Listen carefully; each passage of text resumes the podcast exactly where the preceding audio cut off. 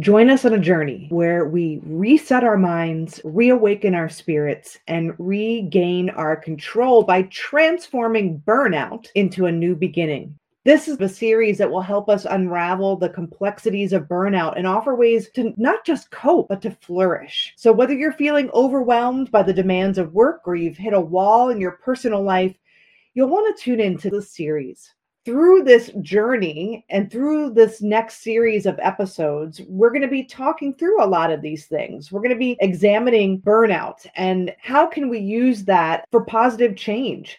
We'll meet inspiring people who've experienced burnout and not only overcame it, but really transformed their lives. They created something entirely new from their experience. And we'll discuss practical steps you can take today, moving forward, to turn burnout into something, a work life kind of balance or experience that's transformative and actually enjoyable.